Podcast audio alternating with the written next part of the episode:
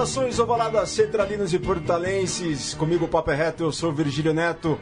Por isso formem o Scrum, o Huck e o Mo, organizem a linha e juntem-se à nossa 95 edição da Mesoval, cuja escalação é a seguinte. A escalação. No meu lado cego, ele cujo papo não tem fim, Leandro e a mim. Tudo bem, Lê? Como é que estamos? Tudo certinho? Tudo certo, Lê. Gostou da tecnologia da Central 3 aqui? O, é, é, a gente importou isso daqui da Islândia, chama Barbante.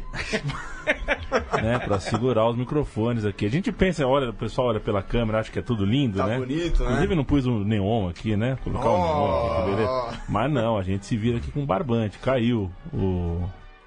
Por isso que a gente começou ah, um é. pouquinho depois das 3h15, né, Lê? Exato, caiu aqui o. Como é que chama isso aqui? É O- Não é o pedestal, né? O a haste. A aqui, haste, né? O Caiu. finger, sei lá como é que Caiu. Suporte. O suporte. O suporte. Caiu. Mas a Mesoval está de pé. Está Afinal de de pé. contas, é, o, rugby tem disso, né? Superar os obstáculos. Na ponta direita, ele, que o Rugby é por inteiro, Diego Monteiro. Boa tarde, Virga, bem-vindo de volta aí. Ah, o Ale, eu esqueci, bem de volta. Assinei o contrato, renovei o contrato. É mesmo? Estou de volta aqui. Pô, Fiz um fico feliz. safari no Zimbábue. A negociação foi difícil. Não, o hein? trabalho que você faz com os hipopótamos no Zimbábue é realmente fascinante. Mas Não, a gente é legal também. Valeu. O... É um contrato longo, é mais ou menos que nem a do Neymar, não é? Uns números assim parecidos. E queria falar que seguir o espírito do rugby, se você não resolve com esparadrapo, é porque dificilmente você vai resolver. É. Você que fala, né, Diego? Você que fala se não resolver por esparadrapo. Na ponta esquerda, ele que não dá mole, Luiz Colli. Ô, Virga, bem-vindo aí de volta aí, ó. A capitania da, da mesa.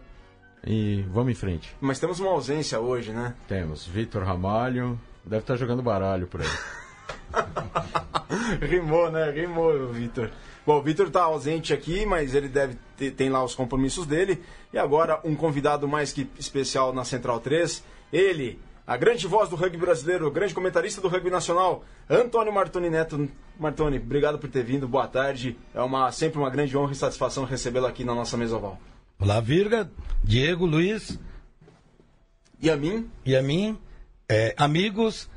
É, eu queria um trocadilho pra mim, tava esperando você soltar um tipo Martoni depois do Panetone, sei lá, não, alguma coisa assim, mas não rolou, né? Mas vamos que Eu vamos. não, não- não- nem pensei em respeito ao convidado, assim, lá, não, ah, mas eu vou pensar. Não, é, é que, é que o Virga tá voltando, ele ainda tá meio frio. Obrigado, né? Digo, é isso, né? Não, mas é legal estar aqui com vocês, falar um pouquinho de rugby. Agradeço o convite, é um- sempre um prazer estar com os amigos. Eu, Martoni, a mim, a mesa que está na audiência, Centralinos e Portalenses, hoje é aniversário de uma pessoa muito importante aqui, presente à mesa. Verdade, né? Luiz Colli, Oh, 45 anos de idade, Ô, parabéns, valeu, galera. Valeu, valeu. Caramba, Feliz aniversário. Obrigado, obrigado. caramba. E estamos hoje comemorando dois anos de Mesoval, né? É verdade. Primeira- dois anos. dois primeira, anos. primeira transmissão, 19 de Janeiro janeiro, de de 2016. 2016. né? Aproveitando, vamos para a Colipídia. Vamos para a Colipídia. Vamos pra Colipídia. Então, parabéns, Colli. Feliz, aniversário, 45 anos de idade. Feliz aniversário a Mesoval. Dois anos no ar, 95 edições. A caminho da centésima. O Vitor fez lá umas contas comigo essa semana. A centésima edição vai ser lá no começo do mês de março. Mas muito obrigado a todos vocês, centralinos e portalenses, pela audiência, sobretudo pela paciência em nos acompanhar aqui e ajudar a fazer um programa que nos satisfaz e espero que satisfaçam a todos os nossos ouvintes, aos nossos queridos ouvintes fiéis da Central 3. Colipídia, Luiz Coli. Colipídia, vamos lá. Em 23 de janeiro de 1950, Jerusalém é declarada capital, Jerusalém Ocidental é declarada capital do Estado de Israel. Em 50. Em 50. É, em 21 de, jan- 23 de janeiro de 1973, olha, dia especial. O dia que eu nasci, Richard Nixon anuncia o, o acordo de paz com o Vietnã. Dia 23 de janeiro de 1989, morria em Figueires, sua cidade natal, Salvador Dali. No rugby, tem o aniversário que nós vamos colocar um item especial no intervalo, aniversário de Scott Gibbs, o jogador galês. Né? E os aniversários, nós temos ontem quem fez aniversário foi o Léo Miai, Léo Miai, grande Léo Miai. grande Léo Miai. E, do, e domingo, dia 28 de janeiro, o Carlos Passos lá do Jequitibá Rugby. Ó, grande Carlos Passos, o idealizador lá, um dos É, o grandes idealizador do, do, CPI, Do CTI lá do. CPI, Campeonato Paulista do Interior. Exatamente. E hoje, 23 de janeiro, aniversário de Marcelo Tessari Danezin. Ele com 822 minutos jogados pela seleção brasileira. Marcelo Pezão jogou no Band. Lembro, lembro dele, bom menino. É de Ribeirão Preto, é Ribeirão? Preto, É, exato. Tá completando, faz aniversário hoje, se não me engano, 30 anos. Já 30 tudo anos. isso? Tudo isso. Puta vida. Foi ele que. O, acho que foi o Pantera que pediu para que ele fosse con- convocado para o Sul-Americano do Chile. Ele foi em 2010. Você lembra, Isso, Martoni? lembro, Do- lembro. Daqueles resultados? Com o Toto, né? Toto. Camardon. Lembro, lembro sim. Que vocês fizeram aquela campanha lá de 26 a 10 contra o Uruguai, que virou tema de comercial de televisão. É né? verdade, da Aquela foi especial, né? Foi, foi uma campanha bem interessante, porque estava começando a CBRU, né? Você não tinha um trabalho anterior, antecessor. eh, teve que formar um grupo novo, jogadores novos. Tinha uma base sólida de um pequeno grupo de jogadores na seleção e a gente foi colocando ideias. O Toto veio. Você estava lá também, né? As coisas Não, foram tava no fluindo. começo. Tava, ah, você ainda não estava, né? Não. Na Tava sequência. nona. Tava nona, exato. Joaquim Mina. Foi bem interessante, viu? Foi um processo que, a, a partir dali, a gente começou a acreditar que organizadamente fazendo as coisas era possível atingir alguns objetivos. Que eles estão cada vez mais próximos. né? Também se viu que era muito duro, né? Você tirar 50 pontos de diferença é uma coisa. Tirar 10 depois é, é uma vida. É verdade, É o. Martoni fala isso porque no ano anterior tinha sido 71 a 3 para o Uruguai Isso. e no ano seguinte, lá, 2010, foi 26 a 10. O que, que mudou, Martoni? Tudo, é, tirar 50 pontos é menos complicado do que tirar 10 pontos. Foi essa organização extra-campo que, porque a CBRU virou CBRU entre 2009 e 2010, foi a organização extra-campo que mudou todo o panorama, que permitiu essa tirar esses 50 pontos da bagagem? Uma, uma parte sim, outra parte foi eh, também o acerto na comissão técnica, né? As convocações. E ali, Virgílio, naquela época, depois você viveu um bom período ali, né? É, que se tinha uma filosofia arraigada, muito forte, de onde o rugby brasileiro poderia chegar e o mais importante, qual estilo de jogo jogar. Então, naquele momento, foi um primeiro passo para tentar achar um estilo de jogo. Isso fez uma grande diferença naqueles dois anos ali. Depois eu acompanhei menos, né? então não posso dizer. O que eu vejo é pela televisão agora.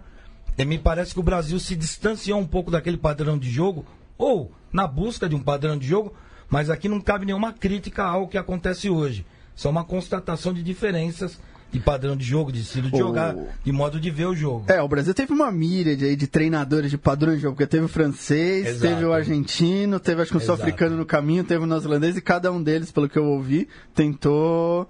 Acho que esse foi o período mais longo aí, desde que chegou o, o treinador de seleção, o Rodolfo. O Rodolfo que o Brasil joga com um modelinho mais ou menos e começa a parecer que joga sempre igual. Verdade, é. Não, eu concordo contigo. E, e a constatação é bem simples e clara, né?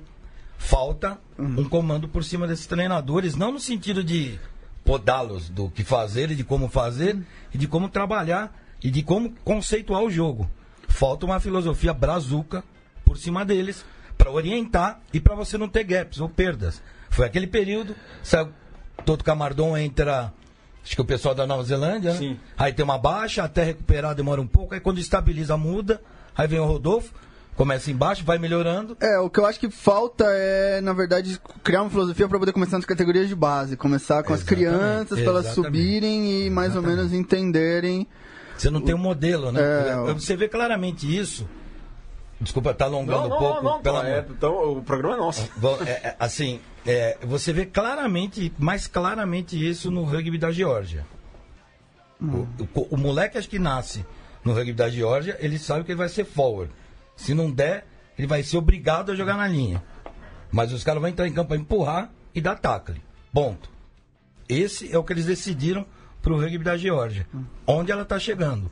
A partir do momento que você quer tudo, provavelmente você vai conseguir muito pouco. Esse que é o, esse que é o ponto que eu me.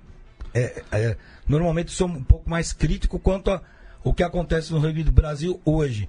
É melhor você ter um padrão, por mais simples que seja, no meu modo de ver, e você exauri-lo e deixar todo mundo ciente daquele padrão. E a partir desse patamar, você mudar a chave. Eu tive com os georgianos em agosto passado, agora lá na Inglaterra, e eles, é, é, você vê quatro, cinco georgianos com a comissão técnica da seleção inglesa só tratando de linha, para daqui 10 anos. É, acho que tem uma coisa Pra meio. daqui 10 anos, não é agora. Eles sabem que não vão competir com o All Black, com o Puma, tecnicamente. Eles sabem que não vão, mas na força eles sabem. que Eles podem. E eu vi a Geórgia jogar 20 anos atrás, Diego, completando, no, no Mundial Juvenil no, no Chile. E eram esses caras que jogam hoje. E naquela época a molecada empurrava todo mundo. Todo mundo. Era um escravo feroz, metia medo de ver. Naquela época. Deu no que deu. Então, a gente não vê isso no nosso rugby. Vê outras virtudes. É bem verdade. É, mas tem uma coisa talvez um pouco imediatista que acho que passa todos os esportes brasileiros. Que você, cria- você começa o projeto, ele vai, você tem uma derrota, aí você perde uns 50 a 0 e, ah, não, esse projeto já não. Aí vamos pular para outro. Não, algo, vamos pensar isso. Daqui 10 anos a gente vê o que a gente quer, a gente sabe, vai sempre procurando isso. Ah, não, vamos jogar de Ford, não, vamos jogar com a linha. Concordo. Vamos... E- Assina embaixo. O modelo não importa qual seja, né? O que importa é que ele não pode ser balizado por resultado de curto prazo. Esse é o padrão. E o Martoni estava falando, inclusive, da questão de trabalhar com a linha. O Mundial Sub-20 que foi na Geórgia, a linha da Geórgia jogou absurdo. Você já vê? Eles entram, então, assim, é um modelo a ser seguido mesmo. Eu, eu- eu- repito, pode ser que o Brasil decida que o rugby dele que mais dê certo é um rugby totalmente aberto, um French flare, não importa. Mas persiga isso. Em todas as categorias, você não impõe para nenhum clube jogar. É, é essa que é o ponto que eu acho complicado. É, assim, quando você tem. Você pega o caso dos Pumas, por exemplo. O símbolo dos Pumas apareceu naquele acaso, na questão do, Da, da viagem para África do da Sul. África do Sul, papapá. É assim que as coisas acontecem, no acaso. E você só encontra um padrão de jogo no acaso. Você faz um punhado de todas as equipes, põe esses caras, pra- os melhores, para jogar e vê o que vai dar. Então é capaz, eu vi, e vocês provavelmente já devem ter visto, a Nova Zelândia tinha em Zinzambrook um oitavo, maravilhoso, que dava drop goal de saída de scrum. meu. Dava drop goal no Mundial, contra a Inglaterra, de saída do scrum fixo. Sérgio Parisi também. Sérgio Parisi também. Nas botas. Nas botas, aí era abertura. Mas É, você vê. abertura. Mas você vê, é, então você não tem uma regra definida. O que importa é você levar os melhores para campo e vai ver no que vai dar. O que eu sinto um pouco é a importação de um sistema de jogo. Não cabe aqui nenhuma crítica direta ao Rodolfo. Pelo contrário, acho que o Rodolfo faz um grande trabalho nesse sentido. Exatamente. Ele tenta fazer, extrair o melhor na visão dele. E está correto e tem que ser assim mesmo. Mas eu acho que falta munição para ele. Falta munição e falta comando acima dele para ajudá-lo a orientar nesse sentido. Bom, nesse sentido, a gente tem um comentário aqui do Gabriel Romero. Ele coloca: precisamos mesmo definir uma cultura tupi de jogo. E um abraço a todos que estão na audiência. Carlos Puccini. Primeiro, ele coloca Luiz Cláudio Amaral, Guilherme Brown. E manda um abraço para a galera do OJ's Beach Rugby, para a galera do Friburgo Rugby. Carlos César Pereira, um abraço desde Recife, de todo o Tajeres Rugby. Matheus Costa, um salve para o Behemoth lá de Tuiutaba e Tuiutaba Rugby. Ricardo Vidal, do Machambamba Rugby e do Cerberus. Iago Sodré, Henrique Afonso de André o Cebola, William Alves lá de Taquarembó, no Uruguai. Um sa- saúdos, saludos ao Clube San Javier de Rugby de Taquarembó, no Uruguai, ali perto de Rivera. Rafael Matos, Bruno Romero Francisco lá de Cianorte, Iago Sodré, Grande Martoni, a voz do rugby do Brasil, Marcelo Murua. Ó. Abraços ao do Grua Rugby de Manaus. A galera, o Brasil Você inteiro leu, tá ligado você aqui, leu Martoni. que, o- que o Cebola escreveu, mas você não leu o que ele escreveu, né? Que- Comentando ah, do que- que Pezão. o Pezão tem 822 quilos também.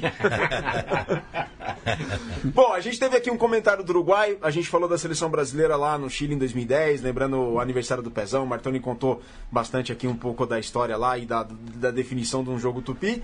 E no próximo sábado teremos o primeiro jogo, a primeira mão da- das eliminatórias para a Copa do Mundo do Japão 2019. Jogo que vale também pelo America's Rugby Championship, é a estreia do Uruguai e da estreia do Canadá, mas é o primeiro jogo da- dessa repescagem que dá uma vaga para o Mundial. E aí, Mortoni, torcida para Uruguai? Ah, sempre, né? Sul-americano, a gente gosta. Embora é, é, você sinta assim uma. um- teoricamente, existe uma distância, um gap ainda do rugby do Uruguai para o Canadá, mas o Canadá não vive um bom momento, não. E no pack de forwards, talvez o Uruguai, aliás, amigo fã de esportes acompanha, né? 23 horas na ESPN. Poderia ter Sábado. falado isso? Ah, Claro, Claro. que pode. É pra tá todo mundo tá ligado mesmo. Né, Diego? De repente. Ah, ô, que isso, Martão. Mas acompanha com a gente ao vivo, porque o jogo torna-se muito interessante. O Caportega vai jogar com 37 anos. Caportega. Caportega, que é um- uma fortaleza Animal, animal. dentro do, do, do PEC de Vá. Três anos ele não joga pelo Uruguai. Antes da Copa ele tinha pedido pra sair, né? Lembra? Exato, é. Agora com outro treinador, sei lá, enfim. Ele, É. Acho que também Messi, perdeu Messi, espaço. né? Acho que ele Igual. já tá de fora do, ele- do rugby francês, não é? ele ainda tá lá, no caso. Não sei como é que tá a situação dele, mas de qualquer forma, é um, um cara que aporta muita qualidade, né? Mesmo que por pouco tempo, num campo, enfim, ou a liderança. Mas o fato é que o Uruguai vai completo. É claro que se o Canadá tiver todos os seus jogadores profissionais e conseguir o mínimo de posse de bola, jogando em casa, eu tava falando hoje com o Mário, Mário Domingues, Mário Marião. O Capo fera, tá né? jogando pelo Castres. Tá jogando pelo Cássio, com 37 anos, tem uma ideia. E o, o. Tava falando com o Maran, ele mora lá em Vancouver, amigo da comissão técnica do Canadá, acompanha os treinos. A expectativa é boa. Foram mais. Já, já foram mais de 16 mil ingressos vendidos. 16 mil. Impressionante. Para ver esse jogo, o, o povo uruguai, o povo canadense vai fazer uma pressão para cima do Uruguai. E eu acho que é aí que entra o problema para os canadenses. O uruguaio adora jogar contra pressão. Eu ia falar isso também, pressando em cima dos uruguaios. É, pedir, né?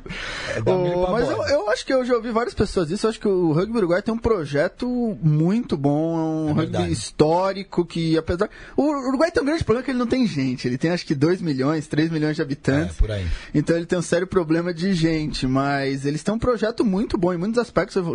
O jogo jogou, jogou a Copa passada, foi um jogo com Gales, que acho que machucou três jogadores de Gales. Gales não conseguiu jogar o resto da Copa, que os uruguaios machucaram eles. Não, E tem, tem uma acho- boa equipe, concordo contigo. Tem um pack de fortes muito forte, né? É. Muito, muito forte. Vai jogar na sua plenitude. É um jogo interessante, viu, Virgílio, viu, Luiz? Diego, acho o jogo. É, é, assim, óbvio que a gente tem que falar que talvez o Canadá por jogar em Ó, casa. então aproveitar como você vai Hã? transmitir, você tá bem informado. Se, empat... se igualar, sei lá, for 8x5, 5x8, o que acontece? Boa pergunta. O, o Luizão, que tá sempre aqui, tudo vai, vai dizer. Passou a batata quente. Não faço a mínima ideia. Você sabe, Diego? Não, não sei. Eu tava perguntando, porque Vamos ninguém no rugby. É, porque ninguém no rugby faz isso, dois jogos fora em casa. E aí não é, não, é, não é improvável você ter, sei lá, 10x5 e Não, 5x10. não Pode acontecer. Ali- Aliás, esses jogos de mata-mata, de, de Uhum. dois jogos de, de Copa do Mundo, sempre dão aí. Se né? a gente, se a Por um gente ponto, for, um- assim, estimando, hein? Se a gente for pelas linhas da, da, da World Rugby, talvez É. quem tiver feito mais trás passa. Tem feito mais tem feito mais try dentro do jogo. Exatamente. Aqueles critérios de desempate. Deve ter algo assim. Mas é uma boa pergunta, porque no segundo jogo a gente vai responder. É bom, né? Então, vai aí. O teu palpite pra esse jogo, Uruguai contra Canadá, Canadá contra Uruguai. Eu acho que lá no Canadá vai dar, vai dar Canadá por pouca diferença, talvez uns 5 ou 7 pontos de diferença aí pra eles, mas eu acho que depois o Uruguai Leva, leva, leva na volta. Eu acho que leva na volta. O- Diego. É, eu vou torcer, eu sei que vocês vão falar Canadá, então eu vou falar Uruguai. Acho que. o- É, não, te- é, acho que por dois pontos. Uruguai por dois pontos. Eu, antes- bom, já que o convidado vai, vai dar o último palpite, eu vou por Uruguai por 5 pontos. Uruguai lá fora por 5 pontos. Pô, se Uruguai o, quem perder vai jogar outra repescagem depois. Vai. vai. Vai. Contra um da Europa. Isso. Ah. O pior da Europa. ou- o- o- perdão, o que sobrou da Europa, é isso, né? Teve um pequeno pequeno contratempo com o nosso barbante, é. mas vamos que vamos. Bom, Virgílio, já que caiu o barbante, você não vai querer que eu fale meu palpite, né? É, não, a gente vai deixar passar, deixa pra próxima lá. em- Você tem o jogo ainda pra ser feito no sábado lá, então. Tá, tranquilo. Não, mas seriamente eu vou na linha de raciocínio do Luiz, viu? Eu acredito que o Canadá tenha 60, 70% de posse de bola no jogo, mas vai padecer de alguma defesa mais veloz contra o veloz ataque do Canadá. Precisa ver se não vai estar nevando também, né? É. Porque É. foi Estados Unidos e Canadá que tava nevando. Nevando. Então, então, as condições climáticas são outro preocupante pro Pro Uruguai, Uruguai. né? Pro Uruguai, Uruguai. Que treinou num calor absurdo aqui e vai jogar num frio intenso lá, né? É, fez uma partida preparatória agora lá no Texas contra o Sabercats, de Houston, venceu por 32 a 24. E eu acredito muito nessa volta do Capo Ortega aí. Vamos ver como é que vai ser. Tem o Scrum Half deles também muito bom. É o- Liechtenstein. Não, não é o Liechtenstein, é o Maitje. Não, o Maitje é a terceira linha. Tem um outro Scrum Half que tá jogando no rugby francês também, uruguaio, que Ah, também é. vai jogar. Muito bom também. Então, enfim, não, é um jogo legal. Vai sem ser um dúvida. jogo muito bacana. Ser um jogo legal. Ó, Virgo, o histórico deles qual é? De confrontos entre Uruguai e Canadá. No levantamento geral, assim, não, não fiz o, apanhado, mas eu sei que no passado o Uruguai colocou 20 a 6, 21 a Isso. 6 no Canadá Mon- no Uruguai. Só E- que no primeiro ano dos Americas Rugby Championship, o Uruguai foi lá e perdeu. Perdeu. E o, o Canadá não vive um bom momento e nas, eli- na última eliminatórias que jogaram os dois, né? O Canadá levou. O Canadá levou. Oh, perdão, o Uruguai, Uruguai levou. levou. Uruguai. Então tem uma questão aí. O Uruguai é, é o osso duro de roer nesses jogos, né? Muito difícil. Eles realmente jogam com aquele. Aquela velha garra uruguaia, é difícil jogar contra eles. Mesmo. Bom, galera, o primeiro tempo, o osso do primeiro tempo já foi roído aqui na Mesoval de número 95. A gente vai para um rápido, super breve intervalo e já já voltamos com mais Martoni, mais Cole, mais Diego, mais Mesoval, logo mais daqui a pouquinho. A gente já volta, não sai daí. And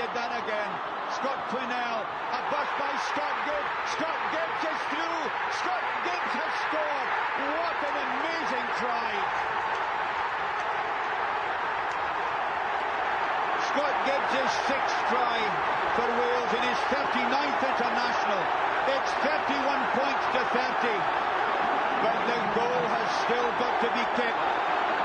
A marvellous score. The angle of his run was superb.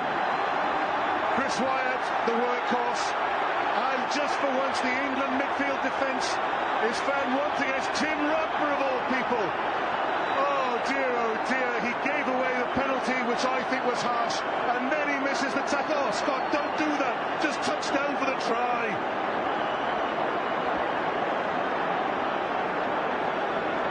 He's like the leader in a Buffalo Stampede, that lad Scott Gibbs. Graham Henry is impressed, but he's not showing any emotion because he knows that Neil Jenkins has got to kick the goal to put Wales into the lead. Who would you want to kick this in World Rugby? That man. Of all the great goals he's kicked in his life, Neil Jenkins, this will lift the roof. Has he stuck it over? Indeed he has. And that, well, can you imagine a more dramatic closing sequence? It's not over yet, but the Welsh supporters have just given it. Mesoval de volta aqui em sua edição de número 95 com o Martoni, com o Cole, comigo e com o Diego, com o Leandro e a mim. Muito obrigado por toda a audiência, por toda a paciência. Mesoval que completou dois anos no último dia 19 e está na sua 95ª edição. Luiz Cole, esse try que a gente passou no intervalo, de quem foi? do Scott Gibbs, aniversariante de hoje, foi o try sobre quem? As equipes que jogavam o Five Nations tinham alegria de ganhar de quem? Aí é... Da Inglaterra. Todos querem ganhar da Inglaterra. Todos são anti-Inglaterra. Então esse, esse try foi contra a Inglaterra no Five Nations de 1999, que deu a virada para o País de Gales na, na, na partida. Foi Sensacional. feito ao finalzinho do jogo e a conversão do chute, do, do- o chute de conversão foi, foi nos acréscimos e foi confirmada a virada sobre a Inglaterra.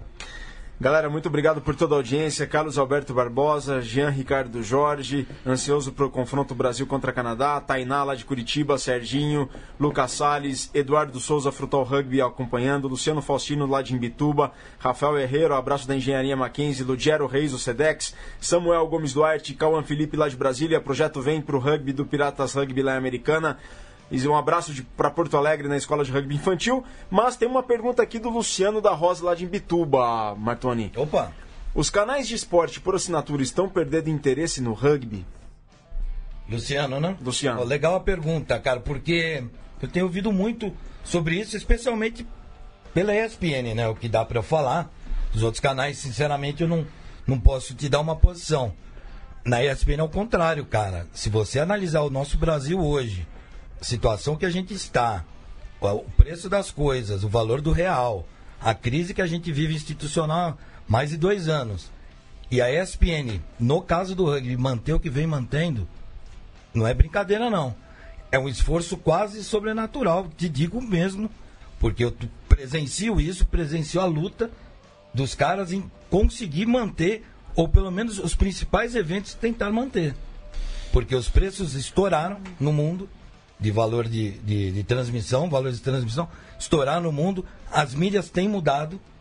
É, além disso, você tem uma profusão de TV a gato impressionante. que cai, a, a- cai o número de assinantes todo mês. Quer dizer, tem uma série de, con- de conjunção de fatores que faz ao contrário. A gente, ah, dá orgulho de você ver o pessoal, às vezes, abrir mão de muita coisa em prol de outros esportes. E o rugby é um deles. É, não, é, não Mas tem, teve perdas É, mas é né? sim, mas não, não tem muito a ver, mas só eles estavam passando na TV que de que a Netflix nos Estados Unidos já tem mais, mais assinantes que ah, toda a TV a cabo. Você vê, é, exatamente, porque as mídias mudam, né, Diego? Então, assim, é, a TV tá longe, do, a TV a cabo e a TV convencional aberta, tá longe de um final. Não é isso que eu tô dizendo. Tô dizendo que existem concorrências novas, né? Que mudam um pouco Exatamente, até pouco tempo atrás aí teve aquela, aquela mudança lá que o, o, a Câmara dos Deputados lá dos Estados Unidos, o Senado lá, Isso. fez, é, fez a- acabaram com a neutralidade justamente para para talvez aí dar uma concorrência a mais, porque se você for ver, o Netflix vai acabar engolindo todo mundo. Claro, é. Só que eles não têm que manter o, por exemplo, o meio de transmissão, né? Então, para eles é fácil eles terem essa essa penetração muito grande, mas assim, o cara que, que faz a TV a cabo, que leva o sinal da internet até a casa do cara, não vai ganhar nada por não ganha nada por isso por causa da neutralidade da rede, né? Então, assim, é, existem é, fatores e fatores aí que a gente tem que tem que analisar. E Isso. claro, né? Eu, eu, eu vejo assim, eu tenho participo de alguns grupos de discussão, algumas coisas assim. O pessoal fala, poxa, a gente, a gente perdeu, vamos dizer assim, para nós aqui do rugby, a- O europeu. a- o europeu. Europeu, O europeu. Super, é, super o- rugby. Super Rugby. né, Não, o Super então, Rugby tá na. Tá no Watch. Tá no Então, Watch. ainda tá no Watch, ainda é, bem. Tá a, a conseguindo- Premiership também ainda tá Premiership, no depois Watch. semifinal e final vai Né? pra TV. Mas então, não é fácil, sabe assim, não é pra fácil? gente, pra gente, a gente que tá fora, digamos assim, né? A gente, o pessoal que, que assiste, que gosta de assistir, pra gente é uma perda. Vamos, vamos, vamos, vamos dizer assim. Mas a gente tem que entender também que se a gente fica assistindo pela internet e por fora, se a gente fica é, assistindo de outras maneiras, é, faz TV a gato, faz essas coisas, fica difícil também para uma TV que trabalha com assinatura né, manter isso na grade de programação. E a gente também vive num país, né, que o primeiro esporte é o vôlei, né? Porque futebol é religião, né?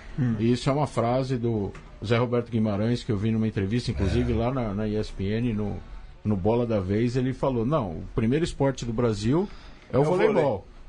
Porque Então. futebol é religião, né? Reforçando exatamente isso, Vir- Virgílio Diego Luiz. Por isso que, assim, é, é- dá muito orgulho, porque quando a gente fez o Mundial lá, não sei se o pessoal lembra, mas a, a- Libra estava quase 7 para 1.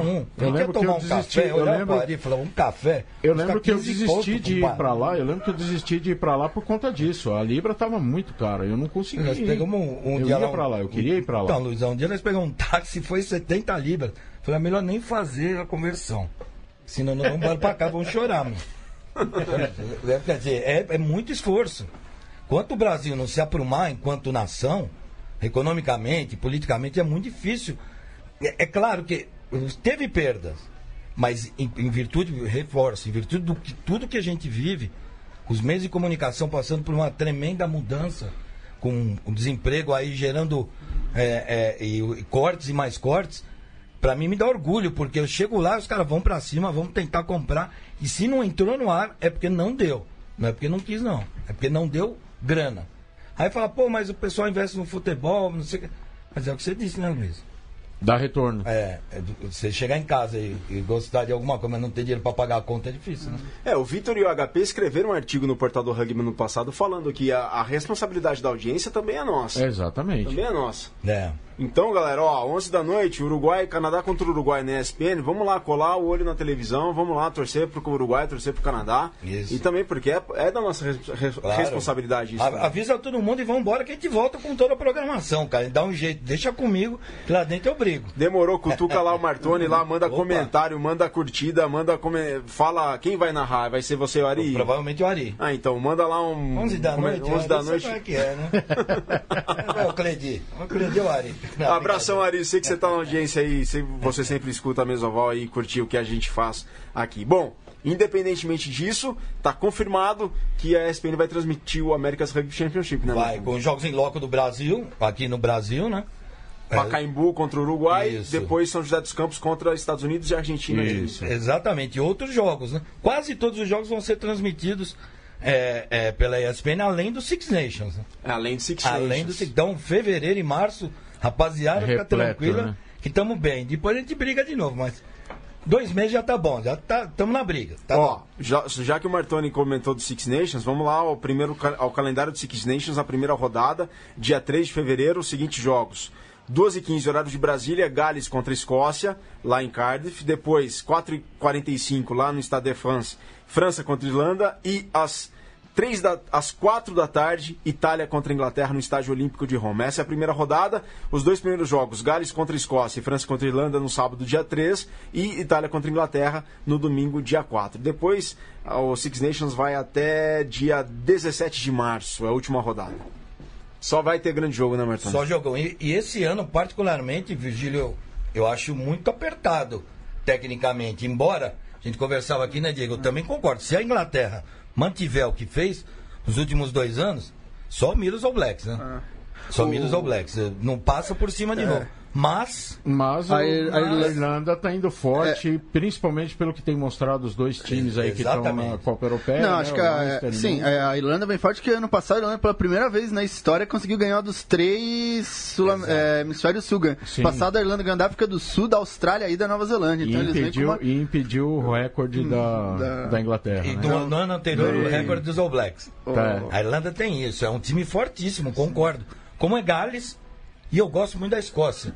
Eu acho que a Escócia com o Finn Russell, o Stuart Hogg e agora com o Gregor Townsend como treinador, se não tomar cuidado, os caras botam homem. Olha que não tá tão longe, não. A Escócia voltou a ser grande, que é muito legal. A Escócia me lembra um pouco assim a portuguesa. Ela sempre joga muito e no final sempre tem alguma coisa, é um penal, é uma bola na trave, é um no-com. Que você sabe que a Escócia vai jogar e que ela vai chegar muito perto de ganhar, mas que é no Na hora final. hora- assim. Mas o Martoni, ano passado a Escócia fez um jogo no Mi- Murray Field contra a Austrália que foi a coisa mais linda. Acho que foi 55, 54 a 20 e poucos. que Fora foi o uma- baile, né? Foi um baile, fora o baile. Mas expulsaram o australiano com 10 minutos de jogo. É, teve É, essa. mas, não, também. mas foi justo, né? Foi Mas mereceu. É, eu não mereceu. lembro exatamente qual foi, É, mas. não, eu- foi merecido. Então, é, foi um high tackle, um tackle pilão, um negócio assim. Foi, foi, foi merecido. Eu gosto, eu gosto de, eu falo pra vocês, eu gosto demais do Finn Russell há muito tempo. Que esse é um jogador extraordinário. No mundo dos camisas 10, ele é o, talvez o último romântico. Por que o último Ronaldo? Porque ele joga diferente, cara. Ele joga na maldade. O Martoni com essas. O último romântico. É. o Martoni com essas expressões. Vai, continua aí. Falou o último romântico, eu pensei na coisa mais raiz, aquele jogo- aquelas fotos dos jogadores da Austrália, final de jogo com charuto, uma cerveja. Fora- não, fora isso. Mas ele tem, ele tem algumas coisas dentro do campo, assim, de um jogador. É, é o último romântico. Um exemplo. Você pega o try. Vamos pegar o try da, da própria Escócia no, no Six Nations passado contra a Irlanda, se não me engano. Contra a Gales. Que penal, a 20 metros, todo mundo achando que vai pro espaço, ele bate rápido e joga a bola pro, pro Tommy Simon na ponta fazer o try. Então ficou todo mundo olhando pra ele e só o Tony Simon, ainda bem que o cara se ligou, acreditou e fez o try. Ficou os, os outros 28 caras em campo olhando. Falaram, mas você é louco, cara. Todo mundo achando, do juiz, todo mundo. Ele é assim, meu. Ele está jogando em gol. Ele, faz uma atrapalhada também, mas ele é o último romântico. O último romântico. É um Eu fico- jogador Eu diferente. fico imaginando o Martoni falando o último romântico na frente do Antero Greco e do amigão, velho. É, isso aí dá pra falar. né? Verdade, Martoni. Naquela análise lá, naquela TV mágica, assim, ó, o último romântico. E ficar de olho na França também, né? A França. Bruniel agora, né? É, É. Brunel. O, ah, o ano passado os franceses vão ficar é, inconsolados. Terminou empatando com o Japão, aquele jogo. Foi que- 23 a 23. Que, aliás, que engraçado que terminou os japoneses decepcionados, que sentiam que podiam ter É ganho. verdade, ele perdeu O- uma é, e eu né? lembro dos jornais franceses, aquela dramaticidade latina, né? Ficou o pior ano da história da França, porque pra onde vamos, o que. E agora com a Copa eles estão correndo atrás de conseguir fazer o time voltar a jogar rugby, que Tá difícil. tá difícil. E ô, Diego, não sei se você se lembra, cara, mas foi nos bastidores da Mesoval lá no hotel, lá no Morumbi, que a gente entrevistou. O, fugiu- O Alain seu- Leplu. O Henri Leplu. É. E o Henri falou pra gente que O o Brunel ia, ia sumir. É isso. Que ele Exatamente. comentou Que é- são amigos pessoais. Ele né? falou, ele falou, ele comentou com a gente, inclusive no, no dia lá do. Do. do Lions lá, ele também ele, ele falou que ele inclusive ia assistir um jogo lá na França. Ele ia sair de lá do, do, do, do Lions naquele dia, ia viajar para a França. E no outro fim de semana ele já tinha que assistir um jogo lá na França. Já. É, a O- Mesoval. É, Coisa a- a chata, situação do rugby chata. francês é preocupante. Então, eles você sabe- estão. Então, é, você sabe que eu, eu compactuo com você disso. Sabe por quê, meu? Hum. É, é impossível um cara como Guy Novet não ter dado certo. cara. É, e eles têm uma preocupação. Eles estão eles revoltados que eles têm uma preocupação grande com a base, que não tem mais base. E a Federação Francesa falou, ó, que os times pra fazer base são os times pequenos, então vamos dar dinheiro pros caras. É. Aí dá dinheiro pros caras e os times que foram contratar Figiano também. Eles cheiram de Figiano. Eu, né? eu acho que o rugby francês precisava do Dean Richards. Que hoje ele tá no Worcester Warriors, se não me engano. É um tremendo maluco. Hum. Foi o oitavo do- da seleção inglesa. Era do Harlequins. Então naquele Bloodgate. Sim. Ficou suspenso os três sim. anos. Acho que ele tá no Worcester Warriors ou no Newcastle. Que é um tremendo de um pirado, que ele chega lá e faz o que ele quer, não ouve, não entende a língua. Ele sai fazendo o que ele acha melhor, talvez dá certo. É, eu acho que a França já tá não no, é, acho que a França já tá no estágio muito próximo ao futebol e a Federação Francesa vai ter que ela começar a fazer categoria de base, porque os times do Toulon, o Clermont não tem mais interesse. Não. Pegar um menino de 10 anos e ficar ensinando lá a jogar rugby, vai lá pra África do Sul, pra Austrália e vão trazer o cara pronto. O formato tá complicado. É, vão ter que fazer a fundo perdido e montar pra jogar, porque senão não vai ter. Ah, já tem, o que tem de Vacatal jogando na seleção francesa. É, já se explica. Bom, ó, aproveitando Seis Nações da Europa, os Six Nations, o Gabriel Zimmer Matalo. Abraços aqui de Galway, na Irlanda. Ó. Esperando os, seis, os Six Nations por aqui. Quem é o favorito desse ano, Martoni? Comecei a jogar rugby com o Lucas Abud no Jequitibá, em Campinas, que hoje joga na seleção. Então ele quer saber a sua opinião, quem é o favorito para os Six Nations? O Gabriel Zimmer, que vive lá em Galway, na Irlanda. Olha, muito Gabriel, legal, cara. Essa terra é maravilhosa onde você tá, hein? É assim. É- muito difícil dar uma opinião sobre Six Nations mesmo abalizar, até porque são cinco rodadas. É, muita coisa muda no meio do caminho, mas enfim. Se a Inglaterra jogar o que jogou nos últimos anos, não tem pra ninguém mesmo, só os All Blacks, que é o que mira a Inglaterra. Se a Inglaterra não tiver na sua plenitude, aí você equilibra tudo. E aí eu vou no teu time aí, ou da tua terra. Porque pra mim a melhor terceira linha do mundo é a irlandesa. Mas disparado, no meu modo de ver, rugby. E se o time encaixar com o Jonathan Sexton, o Conor Murray, jogando o que pode, Robbie Kearney, enfim, tem um time excelente. O Ring Rose voltar a jogar de, de centro, não sei. Irlanda e Inglaterra é onde? E lá na Inglaterra a gente já vê É aqui. na, é na Irlanda. Ah, então. Se não me engano, é na Irlanda. Dá uma conferidinha aí, Virga. Tá, aproveitando, o Vitor Silvério pergunta: Vocês acham que a Inglaterra segura o título mesmo com tantos desfalques? Difícil pergunta. É. O, o Ed Jones é mágico, né? Ele é muito experiente, o treinador inglês, né? Você percebe. Ele- e, e ele tem material para suprir esses, esses desfalques. Eu acho que ele, ele tem material, mas assim, se a gente for ver a, a, a vida dos clubes ingleses na, na Champions Cup, tá, Não tá fácil, complicado. não, não foi- Ah, mas foi um ano ruim, né? Eles É, iam não. dominando a Champions Cup Sim, dois, é. três É anos atrás. Três anos é. de domínio inglês, assim, na, na- É. Isso acontece mesmo. E assim, e devido ao Ed Jones mesmo, né? Os encaixes que ele fez na seleção e o que os clubes, as contratações, vamos dizer assim, pontuais dos clubes, perde um, arruma outro, coloca. Eu acho que, assim, é, eles estão um pouco sobrecarregados por causa da, das sequências, né? De, de, de trabalho, de alto rendimento, de, de, de, de estar em cima, né? no- nos últimos anos.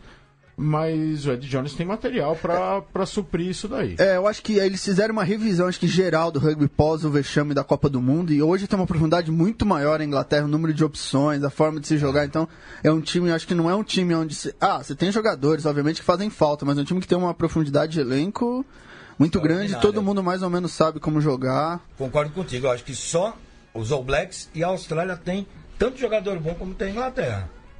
No mundo do rugby, no meu modo de ver. Então, é, é- é- ela é sempre muito forte. Pode ser que dê uma, uma vacilada, depende da, da- de onde joga, virga, joga contra. Inglaterra e Irlanda em Twickenham, É, então. dia 17 de março, última rodada. E, é, e o que você falou do Ciclista, são cinco jogos, então é um dia ruim, é um cartão amarelo, é uma coisa que pode também, não é, não é fácil você ver. É, são todos jogos muito difíceis, você falou, às vezes vai jogar com a Escócia e os caras têm que dar o sangue, machuca, não faz ponto, então é É, difícil é saber. tudo clássico, né? É, tirando a Itália, que é ilustre convidada ainda, mas os outros se conhecem há mais de mil anos, ainda, ou seja, Os caras não tremem um pro outro, não. Se lembrar na Copa do Mundo, lembra Gales? Talvez foi o trai mais significativo da Copa do Mundo, que eu me lembre, foi a Gales com o Scrum Half na ponta. Tava com três Scrum Half no campo, não tinha mais reserva, machucou todo mundo. O cara tava pondo quase só. Quando foi o Warrior Gator, né, de jogar lá, porque não tinha mais Aham. quer entrar em campo. É. E os caras fizeram jogar no final do jogo o Scrum Half como ponta. Se não me engano, o. Nossa, eu não lembro o nome do, do Scrum Half, que era o reserva do reserva. Não era o Rizweb que tinha voltado? Não, o Rizweb- ele tava fora, né? Tava fora. Ele tava fora da Copa. Tava fora da Copa. Não lembro que. Bom, enfim. Gareth Davis. Gareth Davis entrou pela ponta esquerda, driblou o ponteiro direito da Inglaterra, foi embora, chutou cruzado pro trás do Jonathan Davis. É uma coisa de maluco, cara. É, e o, acho que eu vejo o Hemisfério Norte teve uma evolução aí nos últimos anos fantástica. Você vê que eles fecharam o gap. A a Nova Zelândia ainda tem algumas com a Austrália e África do Sul, eles fecharam o gap. Hoje ele joga de igual para igual. Mesmo Irlanda, Gales, que não conseguia jogar há 10 anos atrás, não jogavam com a Austrália. Verdade. Hoje jogam, então realmente acho que uma evolução. O Hemisfério Norte está num momento fantástico de jogadores, somente a Irlanda e a, e a Inglaterra, mas a Escócia tem um bom time. Gales ainda está uma transição de geração, ainda não se achou muito Isso. bem, Mas é muito forte também. mas é muito forte. Também e- concordo. O projeto é uma Copa do Mundo do ano que vem. Se a Inglaterra for bem, independente de ganhar esse ano, viu, Virgílio, do, do Six Nations. Se a Inglaterra dá um nabo nos All Blacks em novembro, aí, amigo, se prepara pra Copa do Mundo. Aí não dá pra saber quem vai ganhar. É num lugar, local neutro, no Japão. O, o, o hemisfério norte jogando bem. O hemisfério sul meio estranho, né? Argentina meio em baixa. África do Sul não ganha de ninguém. África, a Austrália perde até pra ela mesma. É, o- é, os times do Hemisfério Sul per- perdem muito jogador, não conseguem mais, que os jogadores vão todos pra Europa, pra. Estranho. Você falou África do Sul e Austrália, que tem jogador, a mesma a Nova Zelândia ainda mais ou menos mantém, mas É. África do Sul, o que tem de jogador jogando na Europa, todo time europeu tem no mínimo dois sul-africanos bons.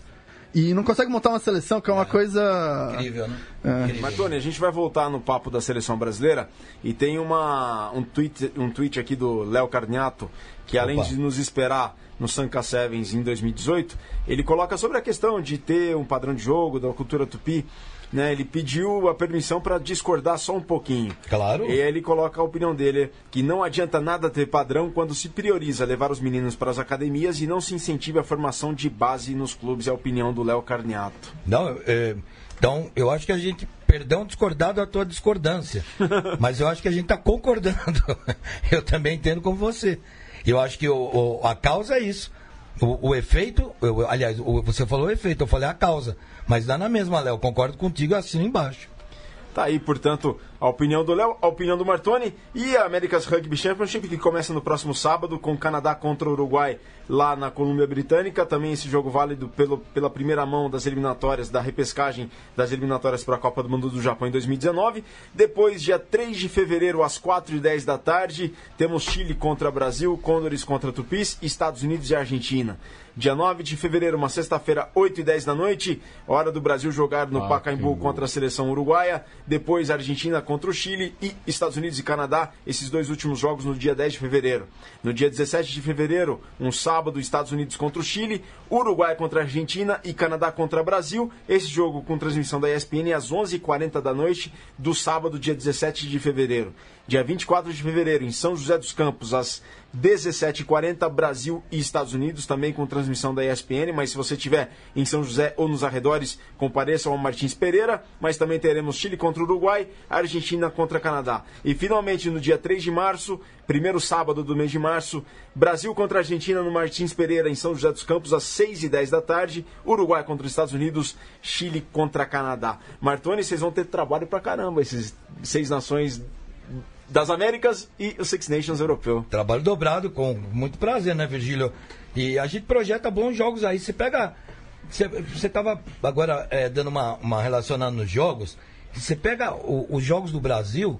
O Brasil pode pegar o Uruguai amolecido por ter classificado para a Copa do Mundo. Ou desiludido por ter perdido a vaga para a Copa do Mundo. Imagina ou, ou, ou vai ter que jogar atrás de uma outra chance que numa repescagem europeia. E também o Canadá na mesma situação né, depois. Ele pode pegar o Canadá tristinho, combalido, ou nem aí porque já se classificou para a Copa do Mundo. Ou seja, tudo pode acontecer. O Brasil, mais uma vez, pode ir bem. Eu acho que vai bem. eu torço para que vá bem. Grande chance de ir bem. Grande chance de ir bem. Tem uma boa equipe, está bem treinada, enfim, aquelas questões que a gente falou são questões mais macro, né? No dia a dia ali a coisa tem funcionado bem. Estando todo mundo em ordem, dá para jogar bem. E eu acho que é- fundamental começar com uma vitória lá no Chile contra o Chile, que não é fácil não. É, a grande expectativa do Brasil é essa. Todo mundo que eu conversei, todos os atletas, é é ganhar, porque o Brasil nunca ganhou no Chile, então Isso. a grande expectativa é conseguir uma boa vitória contra o Chile e depois ganhar do Uruguai aqui para ir melhor do que foi ano passado. Claro. Visto o que aconteceu ano passado, a vitória do Brasil sobre o Chile por 17 a 3, depois um jogo parelho no Sul-Americano em maio, o Brasil tem condições de ganhar do Chile dessa vez fora de casa? Ah, difícil saber, né? Você vai saber quando acabar o jogo. Sim, claro, É, mas, eu, é, sei, eu diante acho das- é muito difícil jogar fora de casa. Todo mundo que jogou a viagem, clima, é, são outros 500, mas eu acho que se conseguir encaixar um bom jogo. Um, um detalhe que tem mudado um pouco essa rotina e tem favorecido países como o Brasil, por exemplo, que busca vitórias importantes, né? Coisa que raramente conquistou fora de casa, é a questão da arbitragem. Melhorou muito. Na minha época, compadre, você ia jogar era contra 16 em qualquer lugar que você ia jogar. O juiz era caseiro, não por culpa do juiz, por medo que o juiz tinha dos outros caras. E quando vinha aqui no Brasil era a mesma coisa. Então, assim, a mesma coisa aí, do nosso lado. né? Então, ou seja, hoje mudou. A gente tem uma arbitragem de bom nível na América do Sul, ajuda, ajuda nas Américas. Ajuda você fazer um jogo de igual lá fora. E tem que entender esse Chile também, né, Diego? Porque o Chile se classificou para o Mundial de 7. Sim. O ano passado, esses jogadores de 7 boicotaram e não vieram aqui no jogo que o Brasil ganhou Foi. né? Boicotaram a Confederação a Ferruti lá, enfim. Precisa ver como está a relação. Ou se os caras soltaram, ó, foram pros caras, vai descansar, cara, que depois no meio do ano, ou daqui dois meses nós começamos um trabalho, fizeram a Copa do Mundo de Sérvia no meio do ano. Então, você também não sabe direito, né? É, vamos ver, mas acho que é importante, sempre falo isso, que todo mundo trabalha. O pessoal fala muito do Brasil, mas na América do Sul tá todo mundo trabalhando para aumentar a profundidade, melhorar o nível dos atletas. E minha grande preocupação, na verdade, que, é, é desde você ver claramente as formações fixas do Brasil. O Brasil, eu gosto muito do Brasil quando ele tem a bola na mão, quando ele consegue jogar com calma. Mas, principalmente nessa gira para a Europa, as formações fixas machucaram demais a equipe, pro line-out, scrum. E quando você começa a perder, isso daí é um- uma batalha morro acima. Então, acho que é principalmente isso. Conseguir fazer, eu acho que é isso, fazer um bom jogo. Conseguir ganhar os scrums, segurar o seu line-out, aí acho que é fácil. pra jogar, né? Dá pra jogar, dá pra ter uma boa vitória. É, até porque o brasileiro, por, por questão de personalidade, defende bem, né? Ah. Às vezes nem tão tecnicamente bem, mas com muita energia, com muita disposição. Isso jamais pode se falar da seleção brasileira. Ninguém afina. É, eu, eu, é, eu acho isso, eu falei, com o jogo aberto, é isso, tacle, passe, eu acho que a seleção brasileira é fantástica. Eu acho que ela se perde quando começa nas formações fixas, aí começa a errar line-out, ser empurrado pra trás no scrum. Aí, ah, contra, acho que o jogo contra a Alemanha, todo mundo que viu o jogo contra a Alemanha viu a dificuldade que foi, mas eu acho que é um bom jogo, acho que acho que é isso, acho que entrar com calma e tentar fazer o melhor. dá, né? É. Só para avisar o ouvinte do Mesoval, pela Central 3, pelo portal do rugby, a live teve um. Uma queda. É, sabe como é a coisa Foi da. tacleado. Sabe como é a coisa da internet. Mas já voltamos, só garantindo que entre uma live e outra a gente termina o programa, o podcast vem inteirão daqui a pouquinho, tá? Então, só migra de live por enquanto e depois pega o programa Eu, inteiro. eu tinha um narrador que narrava comigo, que quando caía o sinal ele falava, eram as manchas solares, são as tempestades solares. É muito comum nessa época do ano no Atlântico. Então, É, pode ter sido isso, né? De fato, Uma pode chuva, ter sido uma isso. chuva carregada de eletricidade também. Luiz Colli, o grande adversário do Brasil no America's Rugby Championship, além, claro, dos dentro de campo, quais são os fatores que podem dificultar para os tupis nesse terceiro ano de America's Rugby Championship? É, eu, eu, eu vejo muito assim como integrante do, do sindicato, primeira linha, eu vejo que, que em alguns momentos o, o, o Scrum do Brasil ele, ele dá um- umas apagadas, ele, eles, eles permitem que, que a outra equipe domine. Então eu, eu acho que o- os forwards do Brasil teriam que ter um poder de, de, de concentração na hora do jogo maior. Eu acho que eles têm toda, toda a capacidade de, de, de encarar os scrum dos outros times, do Uruguai, do Chile, que na verdade, que na minha opinião são os, os vamos dizer assim, os grandes adversários de nível próximo do Brasil ali, mais próximo do Brasil. Então, eu acho que o Brasil poderia ter uma concentração um pouquinho maior no Scrum para poder sair jogando de mão que, meu, Moisés Duque na linha, cara, o cara cria coisas. Eu, eu acho que ele cria coisas absurdas naquela linha. Então, diga lá, Diego. Ah, não, ah. O, não, acho que esse é um ano que eu acho que é importante ficar de olho, que o Brasil, já- o Brasil ganhou seu espaço e já mostrou que é uma equipe que pode dar trabalho. Então, todo, o Canadá já não vai mais jogar com o time B, Estados Unidos não vai mais jogar com o time B, então acho que vai ser um, um ano onde o Brasil ganhou um respeito e onde vai todo mundo jogar de igual para igual com o Brasil. O que é bom, porque vai evoluir, o que é ruim, porque vão ter jogos muito mais muito mais duros e os Estados Unidos nunca mais vai perder do não nunca mais vai- mas nunca mais vai jogar com o time B com o Brasil ou achar que vai ganhar do Brasil fácil Eu tive agora, recentemente em agosto, né? Acompanhando o Saracens lá, foi muito legal, fiquei uns 10 dias, um aprendizado louco lá com a equipe, equipe principal. E me chamou a atenção uma coisa, até perguntei depois pro Paul Gustard, que estava lá, que é da seleção inglesa, que era do Saracens, esteve aqui no Brasil, acabou tendo uma boa amizade, enfim. Todos os dias, no, num certo período do dia, que é treino full time, é, eles treinavam scrum fixo seja contra a máquina, seja contra carne contra carne. Com três, quatro treinadores.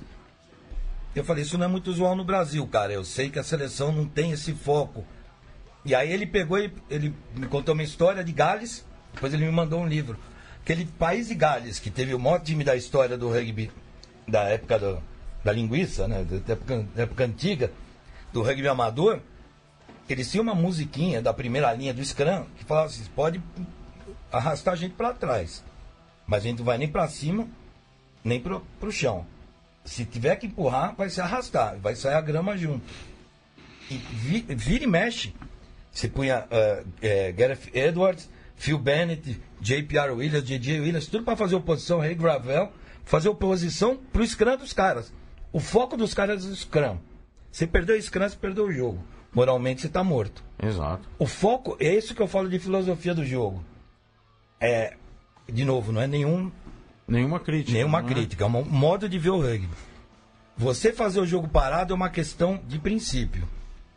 E se você tem que dedicar um tempo de treinamento ao seu elenco, voltado para um jogo aberto, um jogo fluido de linha ou do jogo de fases, não tem problema.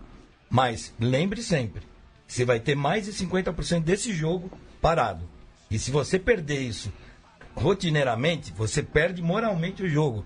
E aí, para você ganhar no jogo aberto, só sendo All Black. difícil. E é difícil. Você pega os All Blacks, o período que eles foram ruins, foi o período que eles não tinham scrum bom e, lateral bom. A partir do momento que o scrimmage voltou a ser bom e o lateral ficou muito bom, eles vo- voltaram a ser os maiores da história. Esse é o ponto. Esse é o ponto. Que aula, hein? Que aula, né? Quem sou eu? É. Ford? É, sindicato, sabe como é que é, né? Se, e- se não foi Ford, ele era meio Ford. Diegão, a gente está chegando na reta final da nossa mesa hoje número 95. Vamos para as considerações finais. Você queria falar das Copas Europeias, né? É, falar que a, Copa, a Champions Cup conheceu seus finalistas, são 18 finalistas, são quatro jogos. O Clermont vai receber o Racing, um jogo fran- clássico francês. O Lannister vai receber o Saracens. O Saracens é o único inglês que classificou, os ingleses estavam chateados com isso. O Munster recebe o Toulon. E o Scarlets, o pequeno Scarlets do País de Gales, não é? País de Gales Gales. conseguiu sua vaguinha e vai enfrentar o, o outro também pequeno La Rochelle, que é uma equipe menor da França, que vem fazendo uma temporada fantástica, um jogo, um jogo bastante interessante aí. E agora é isso, vai ser. e o Saracens teve que fazer continha É, lá foi na calculadora. Os caras não foram bem, né? Foi também, né? Depois de três anos. É, alguma hora ia hegemonia. cair. No, Sim, os últimos natural. dois anos não tinha nem como jogar com eles, é, alguma hora ia cair, é natural. Os franceses recuperaram, os franceses fizeram uma Champions Cup muito ruim ano passado, acho que classificou só um né? francês. Agora eu, vou. eu, eu gosto desse time que você falou do Scarlett. É lá de Planet. Ele é uma equipe galesa, que é a base da seleção galesa. É boa. Atual campeão do Pro 14, né? Sim. Time bom, time bom. Se não pensou- O La Rochelle é excelente, né? Victor Vitor, né? É, Bom, time bom. Mas, se vacilar, esses caras chegam, meu. E os, e os irlandeses sempre chegam, hein? Sim. Ei, Leinster e Monster é cruel, cara. Cruel. Monster é cruel, viu? É, o Munster faz agora com o Toulon. Toulon também que. Che Deu uma chega- baixa, chegava, chegava uns 4, 5 anos atrás, era, É. o, era o, o top de. É o time top de linha, né? Que- Continua sendo, né? Mas perdeu o Johnny Wilson. E perdeu a base filosófica do time. Ah, mas mesmo, mesmo perdendo o Johnny Wilkinson, ele- eles tiveram aí uma ou duas temporadas depois ainda que eles. É, ele- eu acho que não era só, eles tinham uma base que era fantástica. Tinha o Drew Mitchell, o outro, o outro australiano que eu esqueci o nome. Hã? Tinha, é, tinha o Bex Bota, o Bex Drew Bota, Mitchell, Drew o, o. Guitou, o Matt Guitou, o Aleoali Williams. Tinha uma, era um grupo fantástico de grandes jogadores e depois eles compraram, eles gastaram muito dinheiro reformulando o time, mas não conseguiram aquele. Não deu Eles liga. É, aquela Eles liga. trouxeram caras É, fortes, mano. No, Danny Vermeulen. Danny Danny Vermeulen. Então- Mas acho que o que aquele grupo tinha era que eram caras de grupo também. Eram jogadores dedicados, que treinavam muito, se esforçavam e mais ou menos criava essa cultura. O... E aí não conseguiram replicar isso com os outros caras. O... o- Os Armitage estão lá ainda. Não. Não, ah, ah, os Armitage. Não, não, não sei. não. Não, né? Então, um, um tá no, no London Irish. Hum. Nossa. Não, mas nenhum dos dois. Se não me engano, nenhum dos dois. É, mas o Kim Bresnava é o Matt Guitou, porque o Matt Guitou jogava lá. E a Austrália não, não se encaixava. Eles trouxeram de volta o Matt Guitou e o time, o cara, o cara que Certo, tem uma. Joga muito. Tá jogando no Japão, né? É, foi campeão no Japão. Foi. Então, O, o, o, o Drew Mitchell também voltou a jogar, né? é, voltou então, jogadores. Bom, bom. Tem Sevens também nesse fim de semana, a etapa da Austrália de Sydney, né? É, isso mesmo. Etapa da Austrália de Sydney, do, do Circuito Mundial de Sevens. Lá na Austrália acontece, as primeiras duas primeiras etapas foram no Dubai e na, na Cidade do Cabo. Também teremos nesse fim de semana a etapa, a terceira etapa do Circuito Mundial de Sevens lá na Austrália. Luiz Colê, considerações finais. Ah, cara. Feliz aniversário. Oh, obrigado, obrigado. Feliz aniversário vez. mim. E bom ter o Martoni de volta aqui no, no Mesoval, né? Sem dúvida Sempre alguma. uma aula. E aula de, de comunicação, de, de rugby aqui pra galera. E pra você, um feliz aniversário, 45 anos, muita saúde, muita paz, Obrigado, harmonia. obrigado. E que seja sempre esse cara maravilhoso aí que você é e contribui pro rugby do Brasil, cara. Valeu, cara. Obrigado. Parabéns. Valeu. Martoni, o as do microfone, as considerações finais. Agora uma rima. Eu falei, falei que ele só precisava aquecer. Melhor que o Panetone, né? Então foi melhor. Não, primeiro, parabéns pro Luizão, obrigado pelo convite. Valeu, cara, valeu. Fiquei muito feliz e honrado de estar com os amigos aqui. Parabéns pelo programa. É, é sempre legal a gente falar de rugby, ter espaço para falar de rugby, né? E pessoal, a única, sim, fica assim, acredita que o rugby volta com força na TV. Ele tá voltando e com o esforço de todo mundo, como sempre foi, as coisas acontecem. Tenho certeza que a gente vai ter um grande caminho até o Mundial do Japão ano que vem, em 2019. Tenho certeza. Conto com todo mundo aí. E o próximo passo, e o próximo passo desse caminho, 11 da noite, Sabadão. Canadá contra, contra o Uruguai. Canadá e Uruguai, sábado, 11 da noite e ESPN+. Estão Perfeito. todos convidados, amigos fãs de esporte. É isso aí. Galera, muito obrigado. Cole, Diego, Martoni, Leia, mim. Mu- Muitíssimo obrigado pela audiência, sobretudo pela paciência. Semana que vem, recado importantíssimo: a Mesoval muda de horário, hein? A partir do dia 30 de janeiro, na 96 edição da Mesoval, não, a Mesoval não será mais às 3h15 da tarde, horário de Brasília. Vai ser às 5 da tarde, hora de Brasília. Então, 5 horas, a partir da semana que vem, o novo horário da Mesoval. Então, não percam central3.com.br ou então pelo live do Facebook do Portal do Rugby. Valeu, centralinos e portalenses, saudações ovaladas e um grande abraço.